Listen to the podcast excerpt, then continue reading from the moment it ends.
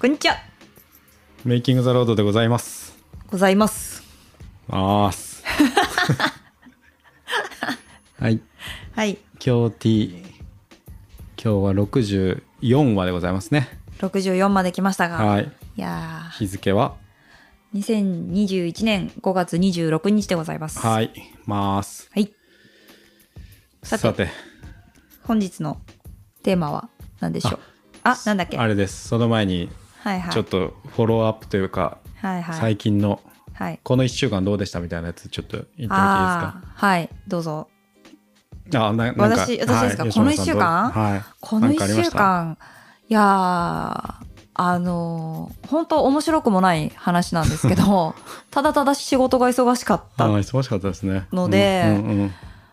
うーんそうちょちょっと休み休めてない感じあーな私って感じですかね 休めてない感じな私。は はいっい。て感じですかね同じくでございます。はいははいい。ちょっとバタバタとはい。うんしてましたねありがたいことですがはい。ありがとうとことでございます。はい、まあ、本当は昨日火曜日やったんで、ポッドキャストも昨日ねそう、ですね撮る日やったんですけどう、んなんだかんだ忙しくしておりまして、はいね、そうなんですよ銀行行ったりなんだりしてましたそうんで。なんですよあれやこれやとあれやこれやと。はいはい。ございまして水曜日のお昼頃 に、ランチを食べた後に、はいまったりと収録しておるわけでございます。はい皆様いかがお過ごしでございますでしょうかございますでしょうかはい。はいさてさて今日なんですけどはいサブスク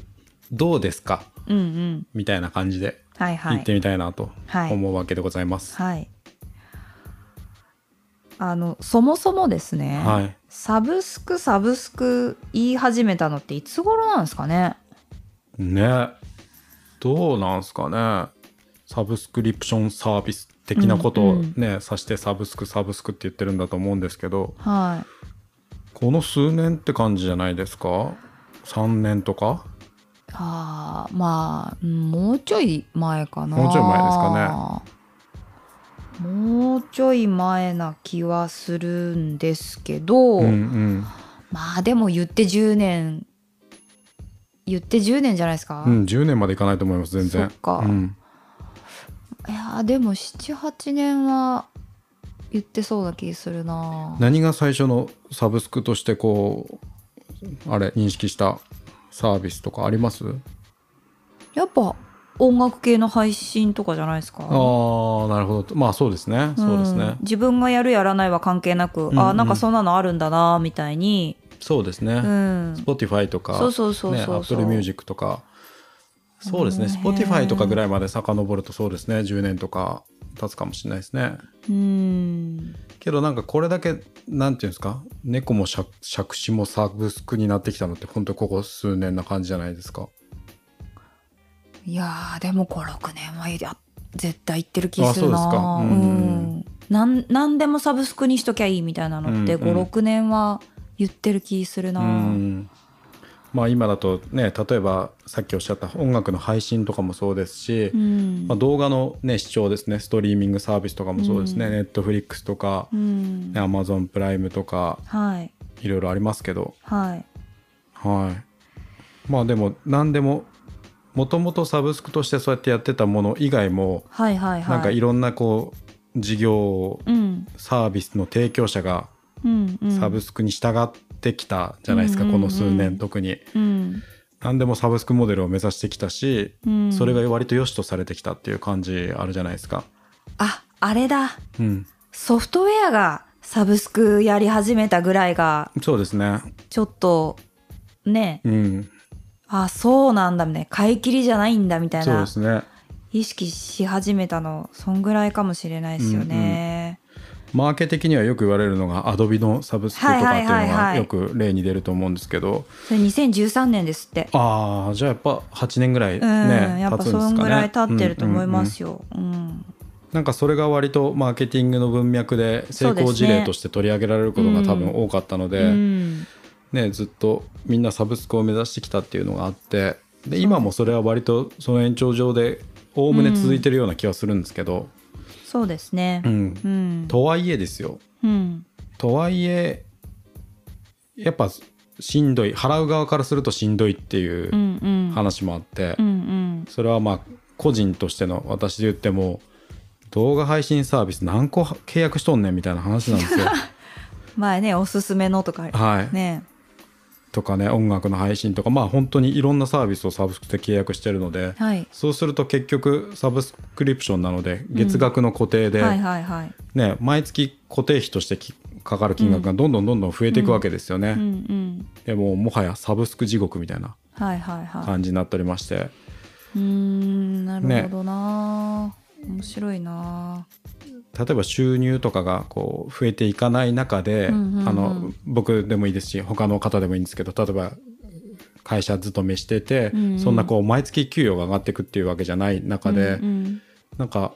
サブスクの契約ばっか増えてってもうんうんうんやっぱげ、んあの限界があるじゃないですか上限が。はい、はいでそうですねっていう話とうんそもそもサブスクっていう契約形態がうんなんていうんですかね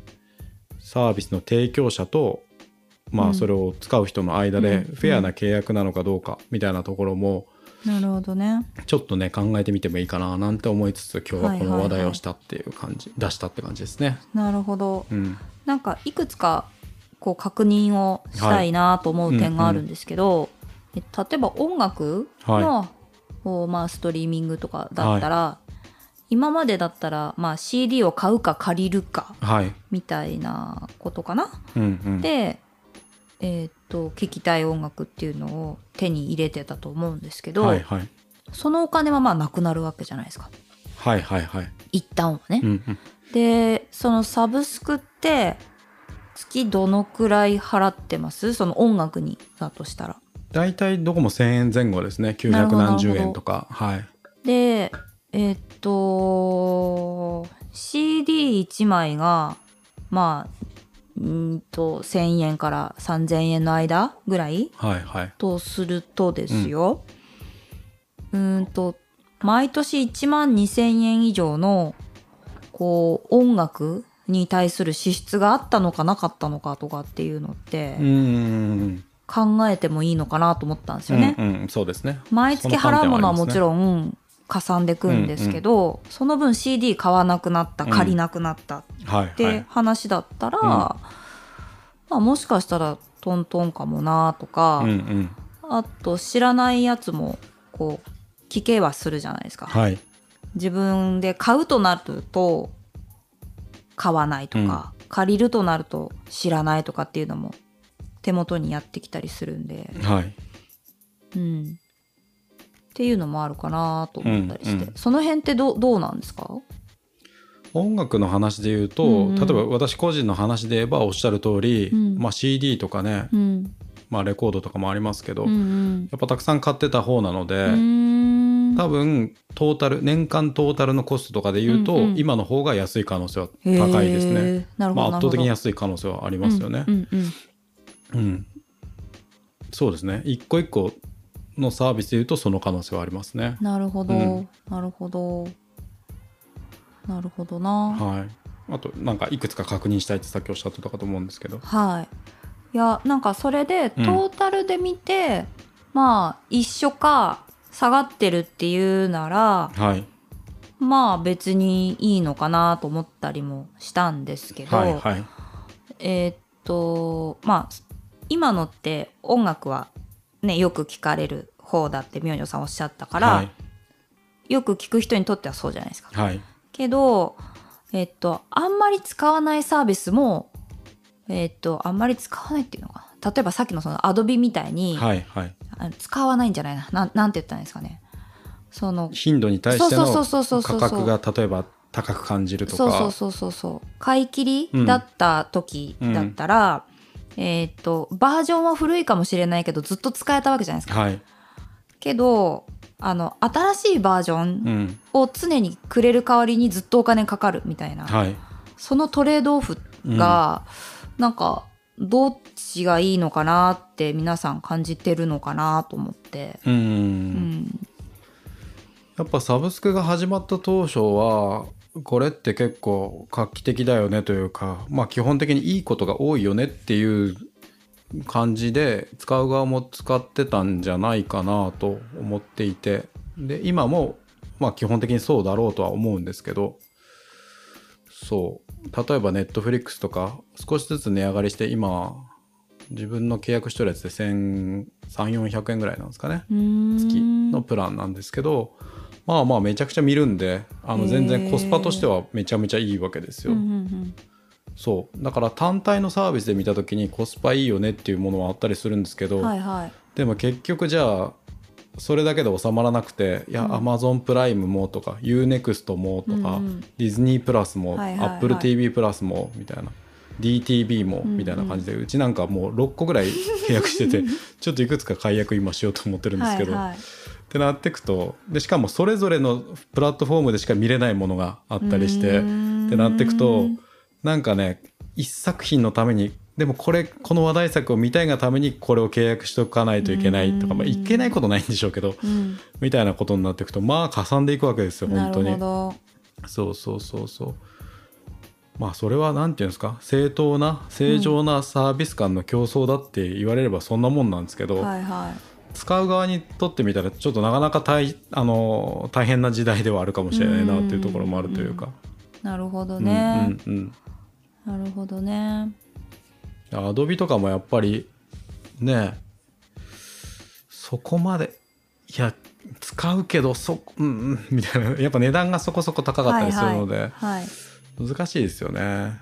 だからね知ってるデザイナーの方なんかはアドビ税って言ってたりしましたけ ど、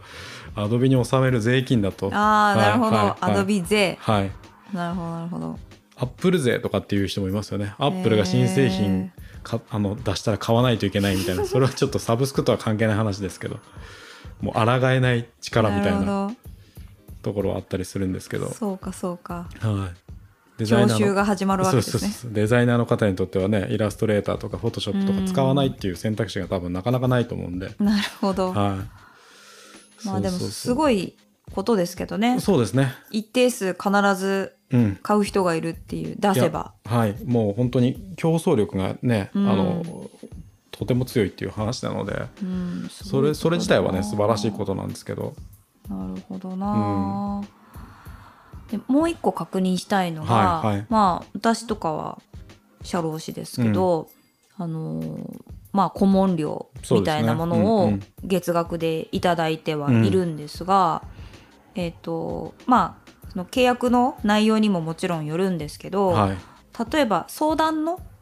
えー、と顧問契約だけっていう場合って作業発生しないですよね。うんでしないんですよ。うんはいでえっとまあ相談がある月ない月とかっていうのも、うん企業さんによってあるかもしれないじゃないですか毎月毎月何か相談したいことがあるわけじゃないんだけどうんっていう、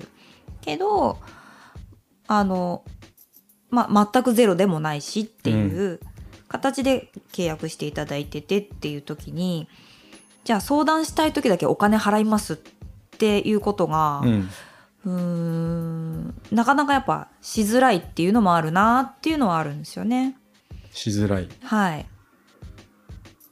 ということですかうんえっ、とじゃあ例えばですよ、あのそうだななんかどっかの企業さんうがんちょっと聞きたいことがあると、うんじゃあ、えっと このお相談に対してははいこんだけのボリュームだから、うんえっ、とじゃあ後でこちらでつけた値段を、あの請求しますねって言って、はいはいはいそれでおなんていうんですか納得してもらえるものなのかどうなのかみたいなとこがあるなと思ってて、なんかそれなんでつまり我々事業とかがもらってる月額の顧問料って、なんていうのかなあのもう年間で鳴らしてそれただ割ってるみたいなうんことだったりする意味合いが強いのかなと思うと、でも言うてサブスクみたいなもんじゃないですか。うんうんで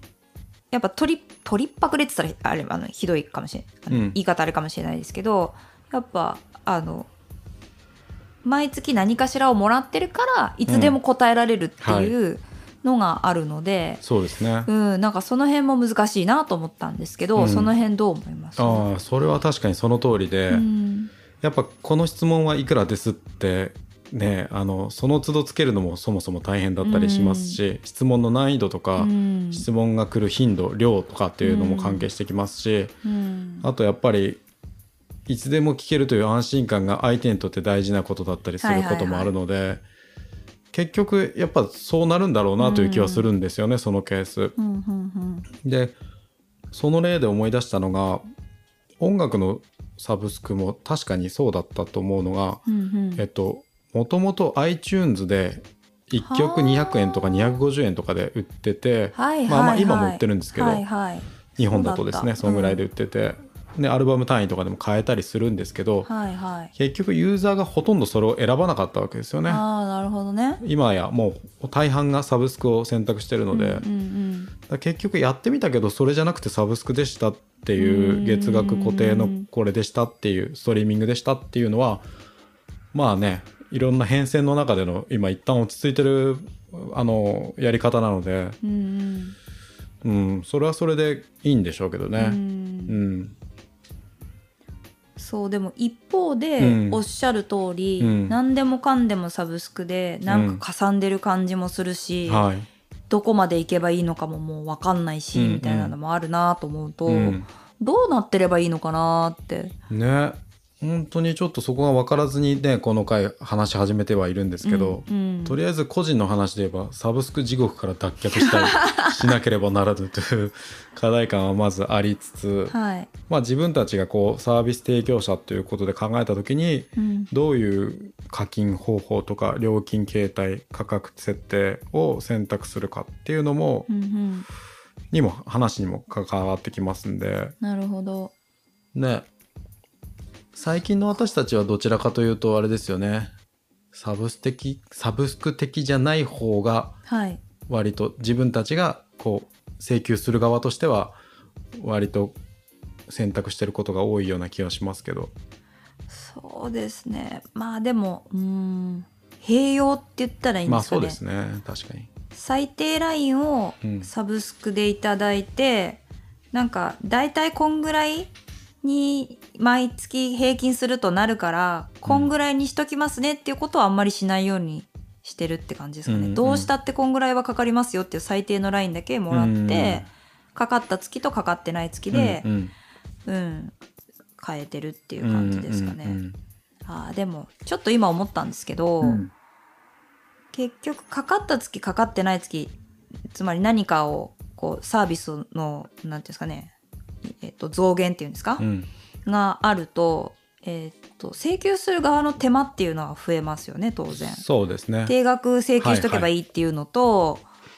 ね、今月はいくらでで来月はまた違ういくらでってなるよりは、まあ、手間は増えますよねうん。うん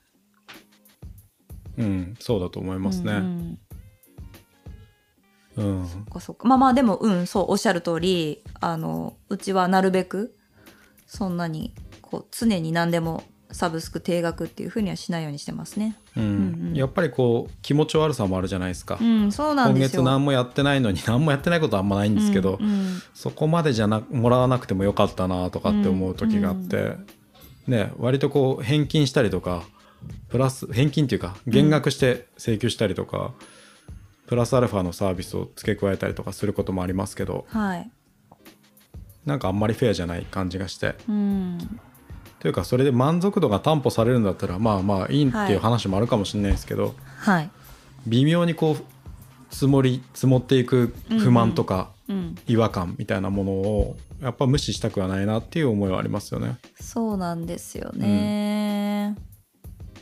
そう。えなんでこんなのなんかこう毎月払っちゃってんのかしらみたいなのにならなきゃいいなっていうかそのモヤモヤない方がお互いいいなっていううか。んう、うんんでサブスクと都度払いのなんていうんですか話で言うともう一個要素そういえばあるなと思ったのがうんサブスクって大抵の場合、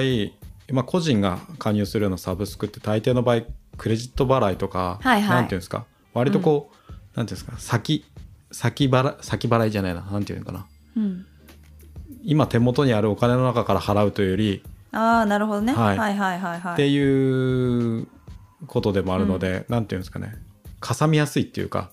今目の前にあるお金の中から払ってるわけじゃなかったりもするので、うんうん、気軽に契約できて気軽にね、払いやすいけれども請求金額すげえことになってるみたいなパターンがあるの、うんうんあったりするのでねあのそれは別にクレジットがいいとか現金がいいとかそういう話をしたいわけじゃないんですけど、はいはいなんか今手元に余裕がある時に頼んでもらうっていうことの良さもまあ多少あったりするのかなっていう話を今ちょっとしたかっただけなんですけどね。なるほど、ういん、やー面白いですねうんなんかサブスクの話からちょっと離れるかもしれないんですけど、うん結局現金めんどくさいよねとか、うんあのまあまあほほぼほぼめんどくさいよねかなうんでキャッシュレスみたいなうんことになってるわけじゃないですか電子マネーだなんだっつって、でも払ってるかどうか分かんないから使いすぎちゃうみたいうんうな、んまあ側面があったりとかし昔て、からある話ですそようね。そうそうそううそうそう、はいでも便利さとそうんの分かんなくなっちゃうのと、どっちがいいのかなみたいな、うんうんうーんね、かでしかも今ほらそれこそペーパーレスとかが進んでるから、明細がこう手元に届くわけでもなく、うんうん自分で画面とかうん開いて見に行かないログインしと、てねうんそうそうそうそうそう一月いくら使ったのかなみたいなのも分かりようがないみたいな、うんうんでいつの間にか口座からボンって引かれてるみたいな。うん、まあもちろんねアプリとかも今大体大抵あるんで大手のね、うんそういうクレジット会社とか銀行とかはあるので、アプリで常に見れるっちゃ見れるんですけど、うんなんていうんですかねやっぱちょっと違うっていうか、うんうんね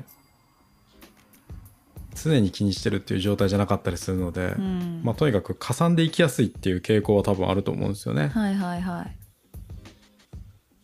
ね難しいんですけど、まあ、だからどうっていう話ではないんですけどねはいはい結局その中でじゃあどのサブスクが生き残るのかあの選ばれるのか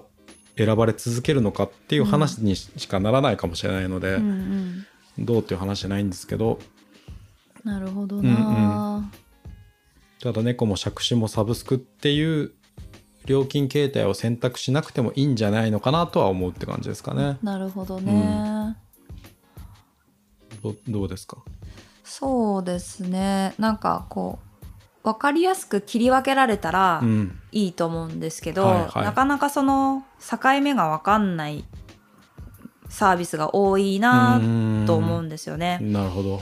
例えばですよ音楽とかだったら、はこれとこれとこれっていう、うんうんじゃあの日本の,、うんあの音楽と韓国の音楽と,、うん、とじゃあがその人が好きで、うんうんじゃあこの2つだけをサブスクにします、うんでもアメリカとイギリスは時々欲しいから時々買いますみたいなうんのって、うーん使う側が楽しいのかなそれでとか面倒くさくないのかなとかっていうのうをんちょっと考えちゃいますよね。うんうんなんか聞くかどうかも分かんないけどそこにあるっていう方が楽しいのかうんうんいいのか、いやそんなものにお金払ってるのがなんかモヤモヤするってことになっちゃうのか、うんどっちがいいのかなって切り分けられるものなのかなっていうのを思いますうね。んうん、そうですね気にしながら聞くっていうのもちょっと ねちょっとあれかもしれないですねまあでも音楽とかってやっぱこう、はいい、ろんなものを聞きたいみたはいいなはいのあるから、もしれないからあれなんですけど、うん例えばそれがえっとまあうちはえっと Amazon プライムとはい DTV しか入ってないんですよ。うんうんでもそれでもめちゃくちゃいっぱいあるから、はいはい見るもの、うん見切れないから、うんもうこれ以上契約する気ないんですよ。はいはいいいと思いますよほどど何かうん見たいものでもない限り、うんで皆さんネットフリックスがいいっておっしゃるから、ネットフリックスもちょっと見てみたいなとか思ったりもするんですけど、はいでももう今ですら見切れてないのに、はい はいこれどうすんだみたいいなやそうですよねはいうんうんもう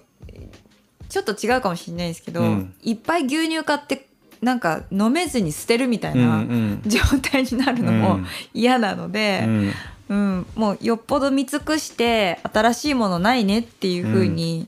ならない限り、おそらくしばらくは契約しないだろうなみたいな、ううんんうんなんかそうそういうのもありますね。ううんん、両方残しておいてくれたらまあありがたいですけどねつまりペーパービューみたいなはいはいはい。単発で買うこともできるし買い切りもできるし月額固定で見放題とか聞き放題とかっていうのもえでもありません？アマプラとかだとありますよね、はい。でもネットフリックスとかだと基本的に定額しか多分なかったりするのでそうなんだ。へうん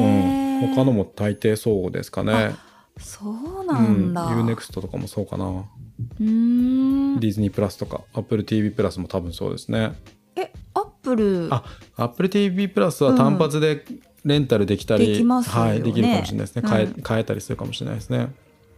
だからあるやつとないやつと多分あるんですようねーんそっかそっか。難しいなあ。そうなんですよサブスクじゃない方がいいものってなんだろう。あーどうなんすかねなんかやっぱ自分でこれって選べるものははいサブスクじゃない方がいいのかなと思ったりしますけどね。これって選べるうーんとそうだななんだろうなまあな何でもその人がこれっていうものがうんあるものっていうことだと思うんですよ。つまりうーん,、そうだなうーんとパンとかうんなんか食べ物とかではもい毎月届くみたいなのとかってあーあるかもりますしれないじゃないですかうんそしたら、まあ、毎月同じもの欲しいならそれでもいいんですけどうんうんうんうんうーんそうじゃなくて今日はあれああの次はこれみたいうんにしたいとかだったらサブスクじゃない方がいいのかもしれないしとうんかね。面白いですね、うんそれはちょっと考えてみる余地がありそうだな、うんなんかお菓子とかも月額のあのサブスクのサービスではい、 2,000円か何千円か払ったらあの毎月1回お菓子が届くとみたいなやつもはいはいはいはちょいいちょいあると思うんですけど、お花とかもあるみたいですね。ああそうなんですね、ううんうんお花に、ま、お花が毎月届くみたいなのもあるみたいですね。ねそれこそ洋服のレンタルとかもありあーあまりすますよねね見繕ってもらってうん3点ぐらい送られてきてうんみたいなやつとか,、うんだか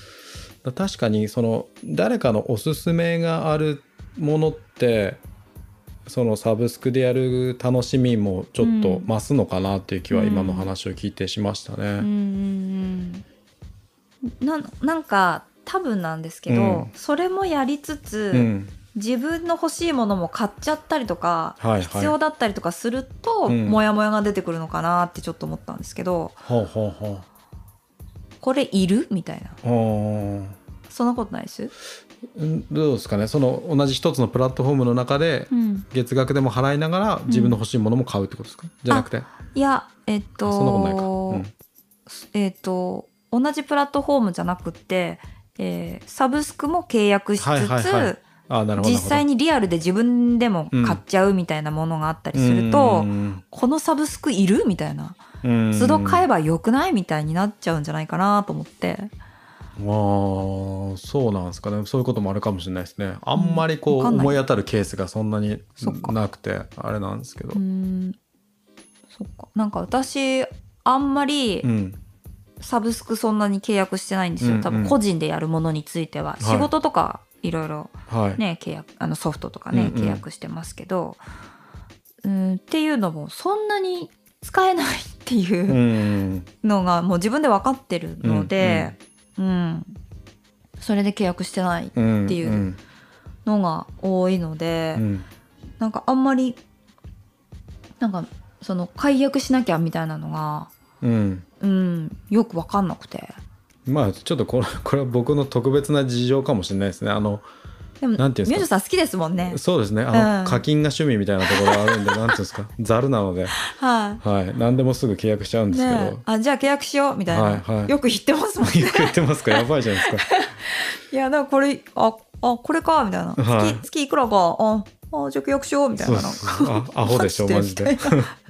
そう支出の管理が何もできてないんですぐ契約しちゃうんです けどうーんでもそうそうまあ新しいサービスとかやっぱ使ってみたいのですぐ契約しちゃうんですけどってなった時にねまたこのさもうちいちいちサブスクでかつサブスクと言いながら年払いしたらちょっと安いですよみたいなやつとかも結構あったりするじゃななるいですほか。どねまたね本当に困ったもんですよ、はいそういうのはね。そっかそっか、うん、あーなるほどなーあちょっとね話変わるんですけどね、はいあのー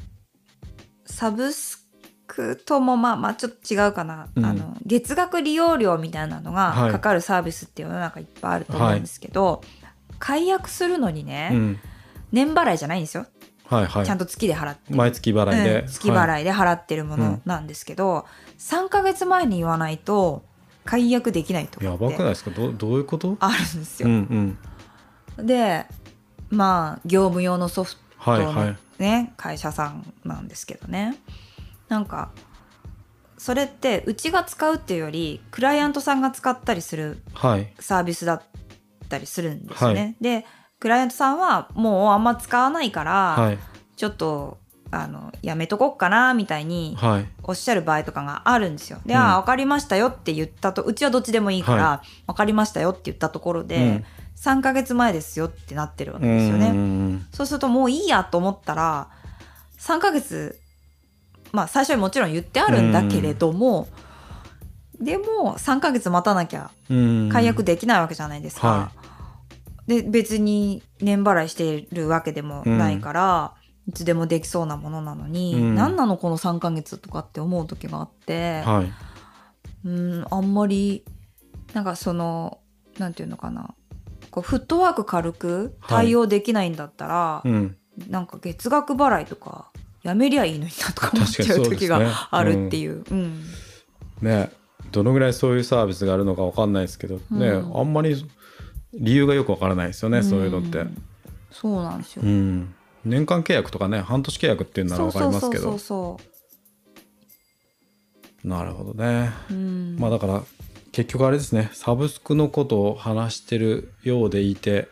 まあ料金形態っていうかはいはいはい。サービスの料金とかまあ物の値段みたいな話を結局したっていう感じなんかもしれないですけど、はいはい。はいなんそかうですね。結論いりますかねなん かいやー、なんでしょうね。なんか、自分に合ったものをよく考えて選びましょうっていそうですね最低限でいいと思いますあの、うんよほどお金持ちの人は別ですけれども、うんあじゃあ僕のじゃあおすすめサブスクサービスをいくつかあ教言えっててください終わりますかね、はいはい。いいっすね。音楽は Spotify でいいんじゃないかなと思います。おー。はい、Apple Music も Amazon とかも使ってみましたけど、んあのはい Spotify のおすすめが優秀なんで Spotify でいいかなと思います、使うならで動画は、うんえっと順番に言うとおすすめ順に言うと、うん Netflix、うんえー UNEXT うんでディズニープラスうん。 Amazon プライムうん。 AppleTV プラスうーん DTV。ぐらいの順かなと今僕なるほどが分かるなるほ中どで言うと。なるほど。っていう感じかなと思います。はい。 はい。変な感じになりましたけれども。はい。あ、ちなみにですね、はいはいあの、私は Amazon プライムはいはい。なんですうん。けどね、まあ別に Amazon プライムが良くて、うん。それにしてたわけではなく、うん。あのいつの間にか Amazon プライムのそうで会すよね。員だったから、うんうん。あ何みたいなあれそうだっすごけっみすたよいな、ねなった覚えないんですけど、うんみたいなうちに勝手にな、うん勝手にっつったら語弊あるんかもしれないですけど、じゃあ見るわうん、ぐらいの感じで使い出しただけなんですよね。わかります僕もそうでした、うんでもあの音楽もはいあと本もはいくっついてくるので最近ははあはあはあはあ Amazon リーディングだったかなうーんあのーなんだっけアンリミテッドとまた違ううーんあの何でしたっけ、えもっと簡易的なやつがあるんですかねー、そうそうそうそうそプラうンがあの Kindle の Unlimited とはうーん違う,、はいはい違う Amazon リーディングとかっていうのがあるんですよへえで月10冊ぐらいまでうんうんまあなんかあのダウンロードして読めたりするんですよね、でえっと10冊がいっぱいになっちゃったら何かを消して新しいのダウンロードしてなるほどな読るほどむみたいななんかそういうやつなんですけど、うんうんもうそれもついてくるし、うん音楽ついてくるしってなってたらもうこれでよくないみたいな、うん、そうかもしれないですね。それで不自由、不自由なくというか、はい10冊読めるんであれば。はいなんでうん。割となんか何かがのクオリティが高いからうん。何々を選んでるとかっていうよりもうこれで足りてるからこれでいいですみたいなうんなんか積極的に選択したというよりも、そうそうそうそうまあ、そうなる、なって、そう落ち着いたっていう感じですね。はいうん、うん、そう、それでもありだと思います。はい。はいまあ、本は我々あれですね。どっちかというと紙派ですけど、そうです完全にね。、うん、うん。みんなでシェアできるんでね、うんうんやっぱり紙の方がいいですうねん。うん、そうそうそう。まあまあ、ほどほどに、はいね、皆さん、支出を抑えて、はいはい。お 金大事にはい暮らしていきましょう。暮らしていきましょうはいはいこんなとこでしょうこんなか。とこでしょうかねはいはい、じゃあまたはい来週ぐらいにぐらいにお耳にかかりましょ